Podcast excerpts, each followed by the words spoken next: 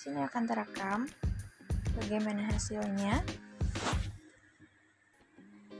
Jika sudah kita klik lagi, mereka akan bersambung. Lalu bisa berhenti